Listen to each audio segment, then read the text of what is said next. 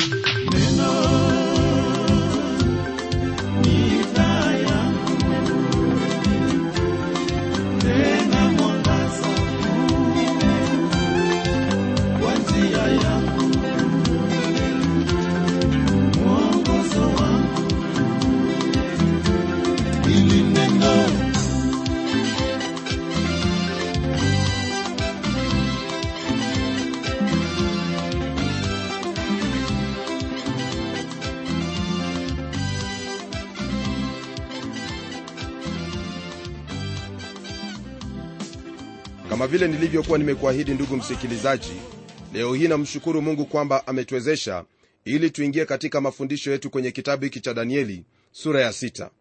katika sura hii ya sita, jambo ambalo tutazingatia sana au vipengele tutakavyovizingatia ni kuhusu cheo ambayo dario mfalme wa wamedi ambayo alimpa danieli na mpango wa kumwangamiza danieli na maombi yake na tutaona jinsi ambavyo danieli atatupwa katika tundu la simba na kisha kuokolewa na mungu na mwisho kabisa tutaona mafanikio yake danieli pamoja na amri ambayo dario mfalme aliitoa. Sura hii ya sita ya danieli ndugu yangu ndiyo sura ambayo inajulikana sana kuliko sura zote katika biblia. Sura hii yazungumzia kuhusu danieli alipokuwa katika tundu la simba. Rafiki yangu siku moja katika tundu la simba ilikuwa rahisi kwa danieli kuliko kuishi katika enzi ya wafalme wa pagani kwa sababu kila siku aliishi kwa hali ya hatari. Licha ya hayo yote ndugu msikilizaji alipata nafasi ya kuwaongoza wengine miongoni mwa wafalme ili waweze kumjua huyo mungu aliye hai. Hata ingawa danieli alikaa siku moja tu katika tundu la simba hilo ni jambo la muhimu sana na tutaliangalia kwa sababu lina ujumbe kwa ajili yetu. Jambo hili yaani kutupwa kwa danieli katika tundu la simba linatuonyesha jinsi mungu anavyoweza kuokoa katika hali ya hatari au katika hali yoyote ile. Na pia ni picha ya jinsi mungu atakavyowalinda watu wake katika dhiki kuu sura ya tatu na ya sita ndugu yangu zinatupa namna mbili za ulinzi wa mungu juu ya watu waliobaki wayahudi pamoja na mataifa wakati wa dhiki kuu. Katika sura ile ya tatu tuliona jinsi ambavyo mateso na dhiki huwaumiza wanadamu. Pia katika sura ya sita tutaona jinsi chuki ya shetani ilivyo na dhiki ambayo huandamana nayo. Nao ujumbe unaotufaa ndugu msikilizaji ni huo ujumbe ambao watoka katika kitabu cha petro sura ya tano aya ya nane ambayo yasema hivi muwe na kiasi na kukesha kwa kuwa mshtaki wenu ibilisi kama simba angurumaye huzungukazunguka akitafuta mtu ammeze. Rafiki msikilizaji kulingana na maandiko ambayo tumeyasoma katika kitabu hiki cha petro wewe pamoja nami twaishi katika pango la huyu simba. Nam pango hiyo ni ulimwengu na kuna huyo simba mmoja ambaye ananguruma akizungukazunguka huku na huko katika pango hili. Mtume petro anamwita huyu adui kuwa ni shetani waweza kujiuliza mambo haya yanatendeka vipi na yawezekanaje kwamba tu katika pango la huyu ambaye ni shetani? Elewa kwamba hauwezi kumwona shetani kama vile waweza kumwona mwenzako bali shetani ana njia ambayo yaweza kukumeza wewe. Ndiposa kwenye hiki kitabu cha waraka wa kwanza wa yohana sura ya pili aya ile ya 14 hadi 16 neno lake bwana latuambia hivi. Nimewaandikia ninyi akina baba kwa sababu mmemjua yeye aliye tangu mwanzo. Nimewaandikia ninyi vijana kwa sababu mna nguvu na neno la mungu linakaa ndani yenu nanyi mmemshinda yule mwovu. Msiipende dunia wala mambo yaliyomo katika dunia. Mtu akiipenda dunia kumpenda baba hakumo ndani yake. Maana kila kilichomo duniani yani tamaa ya mwili na tamaa ya macho na kiburi cha uzima havitokani na baba bali vyatokana na dunia. Na dunia inapita pamoja na tamaa zake bali yeye afanyaye mapenzi ya mungu adumu hata milele rafiki msikilizaji maandiko hayo ambayo tumeyasoma kwenye waraka wa kwanza wa yohana sura ya pili ni maandiko yanayotuonyesha waziwazi kwamba tamaa ya mwili tamaa ya macho na kiburi cha uzima ni mambo ambayo shetani anatumia ili kuwameza watu wa mungu. Hayo yote ndugu msikilizaji ni mbinu za yule ibilisi ili aweze kuwamaliza watu wa mungu. Kwa hivyo ni vyema ufahamu kwamba msikilizaji hiyo ndiyo dunia ambayo waishi na iwapo utasalimika itategemea ni nani ambaye ni mlinzi wako au ni nani aliye mchungaji wako.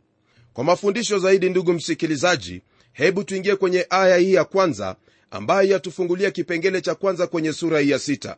Kipengele chenyewe chahusu cheo ya danieli katika utawala huo wa dario mmedi.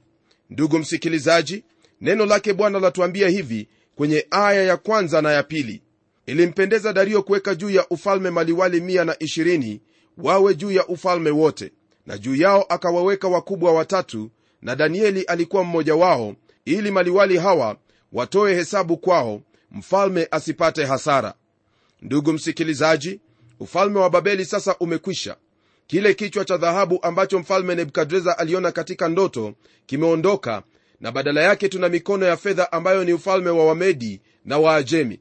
Sasa huo utawala ndio uliokuwa ukitawala dunia yote tunapoingia katika ufalme mwingine twaona kwamba bado danieli alipewa cheo cha waziri mkuu katika ufalme huu uliokuwa ukitawaliwa na dario mmede msikilizaji tulipoangalia sanamu ile tuliona kwamba kulikuwa na hali ya udhaifu katika yale madini yaliyofuata baada ya dhahabu na ndivyo ilivyokuwa katika ule utawala uliokuja baada ya mfalme nebukadreza. Kumbuka kwamba rafiki msikilizaji nebukadreza hakushiriki mamlaka yake na mtu yeyote alitawala peke yake lakini hapa tunaona kwamba dario alikuwa na maliwali 120 ambao walishirikiana katika utawala pamoja naye.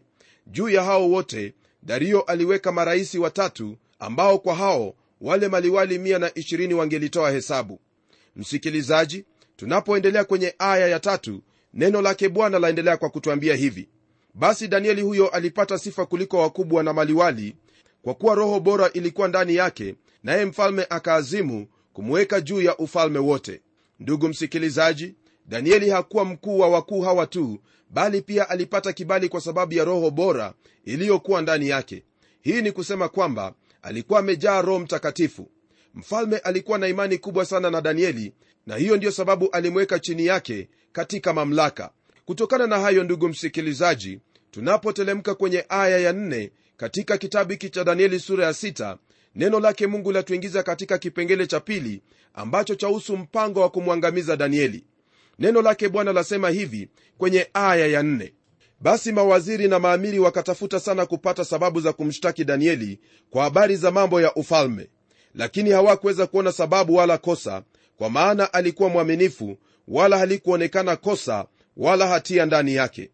Ndugu msikilizaji wakati wowote utakapokuwa wa kwanza katika jambo lolote basi wenye wivu watakuchunguza sana wakitaka kujua unyonge na udhaifu wako ili wautumie kukudhuru na kukuangamiza. Si ajabu hata kama unatumika kanisani ofisini au katika siasa shuleni na hata nyumbani jambo hili kufanyika. Mambo hayo hufanyika kila mahali. Hawa watu hawakupata lolote katika maisha ya danieli ambalo wangetumia kumshtaki kwalo. Walipojaribu kuchunguza maisha yake ya siri waligundua kwamba alikuwa mtu mwenye haki na hakuwa na lawama yoyote katika maisha yake. Huwezi kuwakataza watu kuzungumza juu yako msikilizaji wangu. Kwa hiyo kama mkristo unatakiwa kuishi maisha ya haki maisha yenye uadilifu na unyofu hata kama utashtakiwa kwa lolote lile hebu ipatikane kwamba maisha yako hayana kasoro yoyote ile bali iwe kwamba maisha yako yataonyesha kwamba mshtaki wako ndiye mwongo. Tunatakiwa kuishi maisha yasiyo na lawama msikilizaji kama vile paulo alivyoagiza wakristo kwenye kile kitabu cha wafilipi sura ya pili aya ya 15 akisema maneno yafuatayo. Mpate kuwa wana wa mungu wasio na lawama wala udanganyifu wasio na ila kati ya kizazi chenye ukaidi kilichopotoka ambao kati yao mnaonekana kuwa kama mwanga katika ulimwengu. Naamini kwamba msikilizaji wangu hilo ndilo ambalo wahitaji katika maisha yako. Yani iwapo watu watatafuta uhalakini katika maisha yako hawatapata hata kidogo kwa kuwa wewe umeamua kuishi maisha ambayo ni matakatifu maisha ambayo ni ya unyofu mbele zake mungu na pia mbele za wanadamu. Kwenye aya ya sita rafiki msikilizaji neno lake bwana laendelea kwa kutwambia hivi. Ndipo wale watu wakasema hatutapata sababu ya kumshtaki danieli huyo tusipoipata katika mambo ya sheria ya mungu wake. Baada ya kutafuta uhalakini wowote ule katika maisha yake danieli watu hao walitambua kwamba hakuna lolote lile ambalo waweza kupata katika maisha ya danieli lililo kasoro bali walijua kwamba ni lazima waangalie sheria ambayo inaambatana na mungu wake kusudi wa mshtaki kwa hilo. Andiko hilo ndugu msikilizaji laonyesha kwamba danieli alikuwa mtu tofauti na wale watu kwa sababu mungu huwafanya watu wake kuwa tofauti kabisa. Alipoingia katika ufalme wa nebukadreza alikuwa ni kijana mdogo naye alidai kupewa chakula tofauti na tangu wakati huo ndugu msikilizaji maisha yake yalikuwa tofauti kabisa. Jambo ambalo twaliona kwenye sehemu hii ni kwamba iwapo utatangaza msimamo wako mapema wewe utakuwa ni mtu ambaye utakuwa ni tofauti kabisa maana msimamo wako wa kwanza ndio ambao utakusaidia kuendelea katika uaminifu wako na mungu. Popote unapoenda fanya msimamo wako ujulikane maana unapofanya hivyo utakuwa na nguvu za kusimama wima kama vile tulivyoona danieli shadraka meshaki na abednego. Tunapogeukia aya ile ya 6 na 7 twaendelea kuona jinsi ambavyo hawa wanasiasa walivyokuwa na wivu juu yake danieli na mambo ambayo walimwambia mfalme dario. Neno lake bwana lasema hivi kwenye aya hii ya 6 na 7 basi wale mawaziri na maamiri wakakusanyika pamoja mbele ya mfalme wakamwambia hivi mfalme dario uishi milele mawaziri wote wa ufalme na manaibu na maamiri na madiwani na maliwali wamefanya shauri pamoja ili kuweka amri ya kifalme na kupiga marufuku ya kwamba mtu yoyote atakayeomba dua kwa mungu awaye yote au kwa mtu awaye yote kwa muda wa siku 30 ila kwako ee mfalme atatupwa katika tundu la simba. Ndugu msikilizaji watu hao walikuwa na utani sana. Ingawa dario alikuwa ni mfalme mzuri kama tunavyosoma katika historia yeye alikuwa na udhaifu wake pia.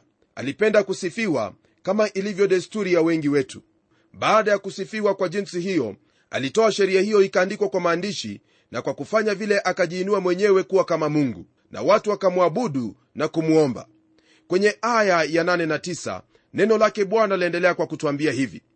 Sasa ee mfalme piga marufuku ukatie sahihi maandiko haya yasibadilike kama ilivyo sheria ya wamedi na waajemi isiyoweza kubadilika.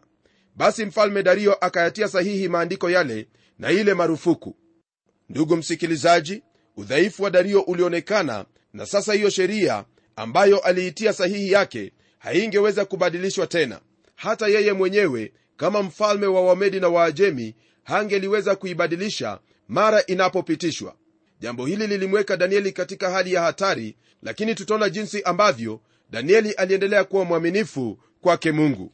Tunapogeukia aya ya kumi msikilizaji twaingia katika kipengele kingine ambacho chanena kuhusu maombi ya danieli. Nalo neno la mungu lasema hivi. Hata danieli alipojua ya kuwa yale maandiko yamekwisha kutiwa sahihi akaingia nyumbani mwake na madirisha katika chumba chake yalikuwa yamefunguliwa kukabili yerusalemu. Akapiga magoti mara tatu kila siku akasali akashukuru mbele za mungu wake kama alivyokuwa akifanya tokea hapo. Ndugu msikilizaji danieli hakufanya tendo la kustaajabisha wala kutisha. Hapana. Aliposikia kuhusu yale maandiko yeye aliendelea kuomba kama ilivyokuwa kawaida yake. Hakuogopa kuendelea na maombi yake. Aliomba kama kawaida bila kujificha au kuomba kwa siri. Yeye alipiga magoti na kutoa sala yake kwa bwana mungu wake. Watu wa siku zile ndugu msikilizaji kama vile ilivyokuwa desturi yao walikuwa wakiomba wakikabili yerusalemu kila wakati walipokuwa nje ya mji wenyewe.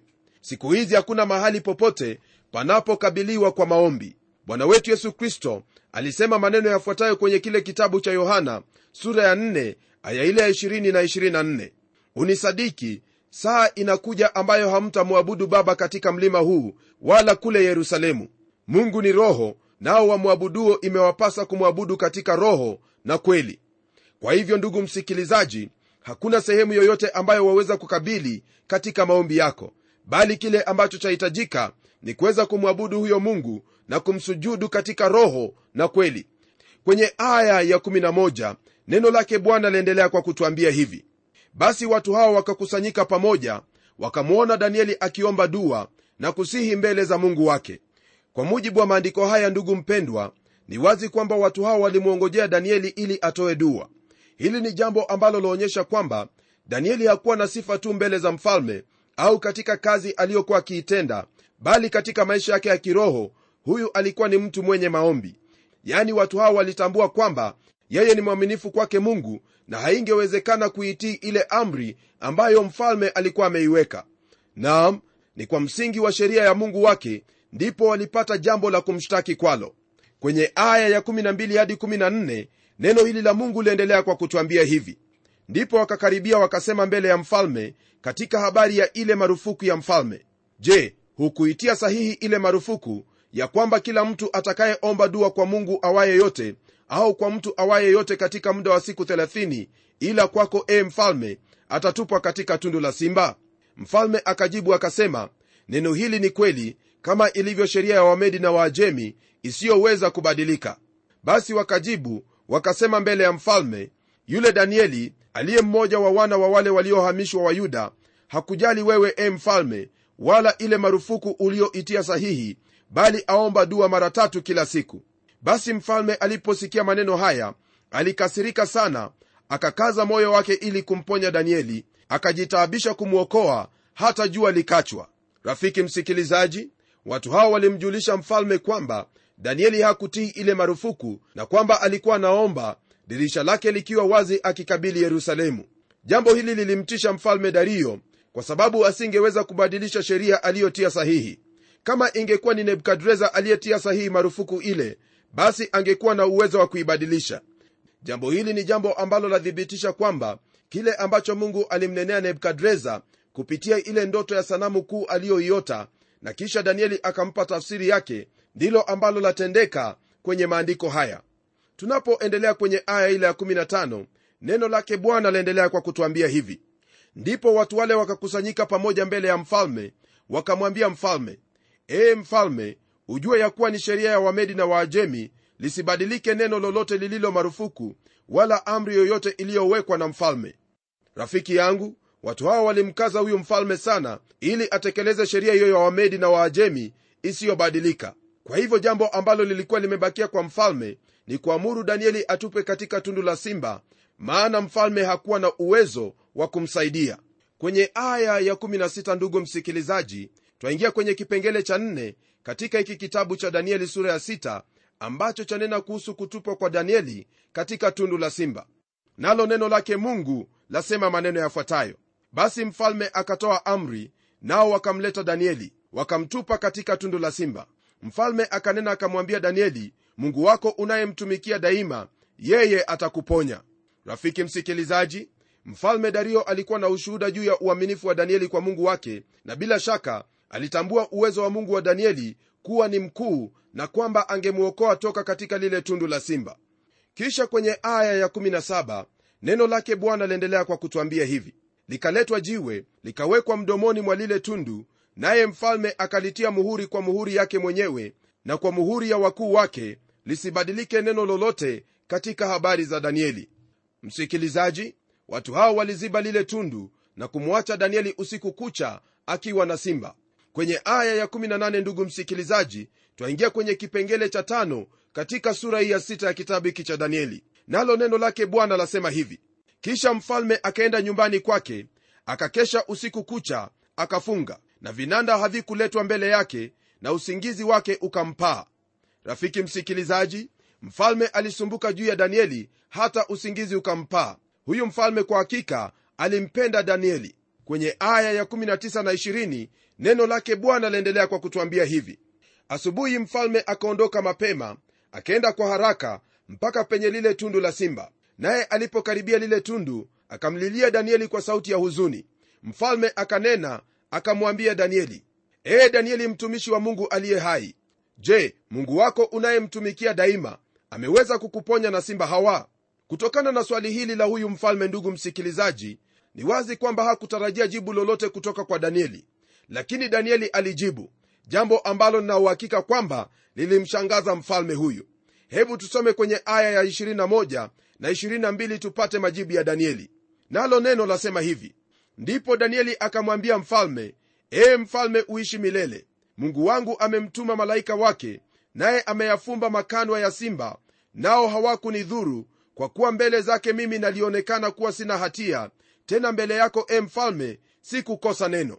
Ndugu msikilizaji danieli alimjibu mfalme kwa unyenyekevu wa moyo ni kana kwamba alikuwa ameulizwa je umelala salama?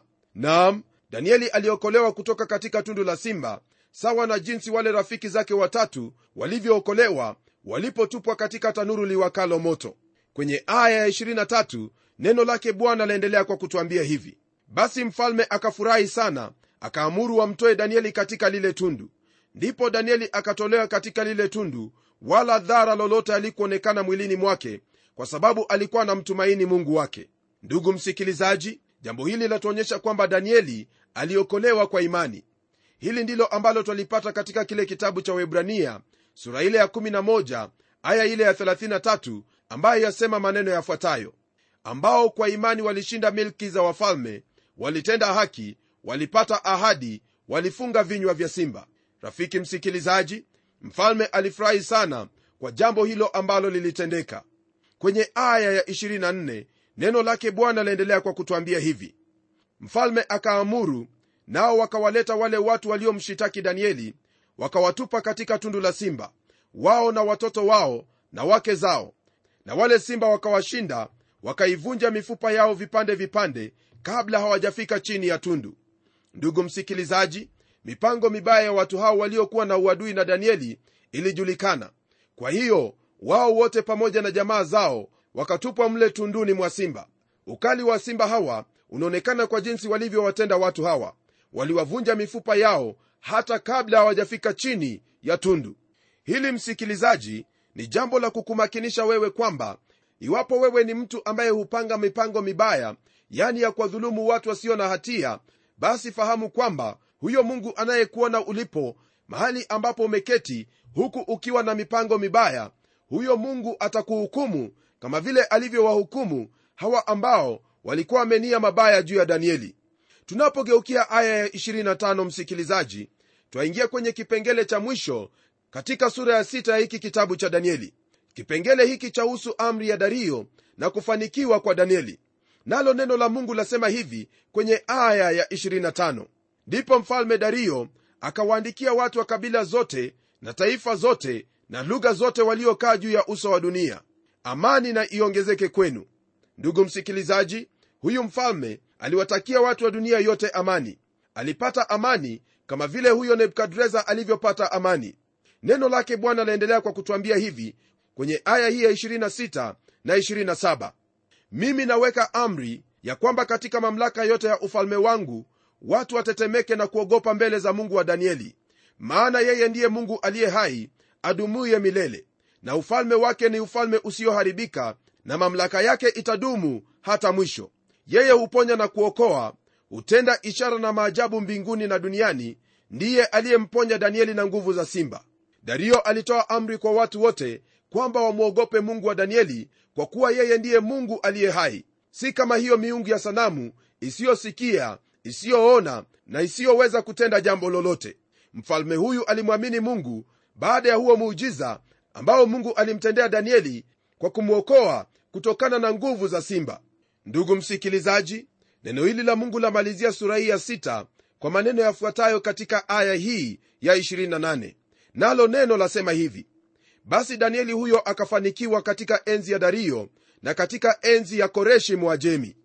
Kulingana na maandiko haya danieli aliendelea kufanikiwa katika enzi ya dario na pia katika enzi ya koreshi mwajemi.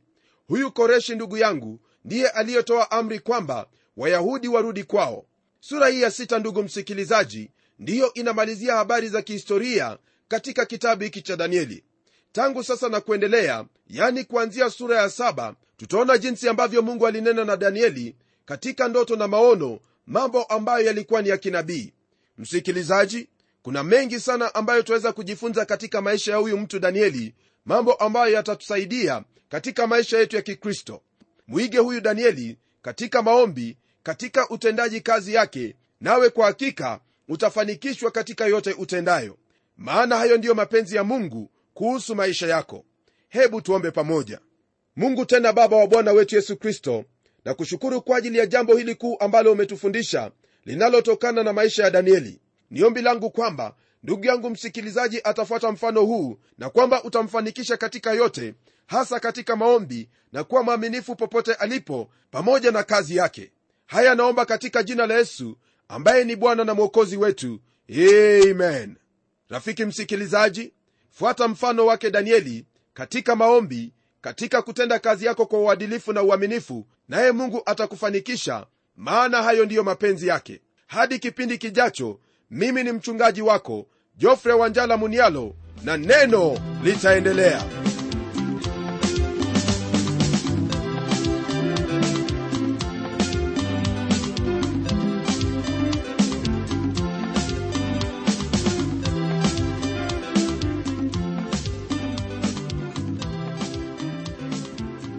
asante sana msikilizaji wangu kwa kuwa pamoja nasi. Na iwapo una jambo la kutuelezea au pengine ungependa vijitabu ambavyo vitakuinua kiroho tafadhali tuandikie barua ukitumia anwani ifuatayo.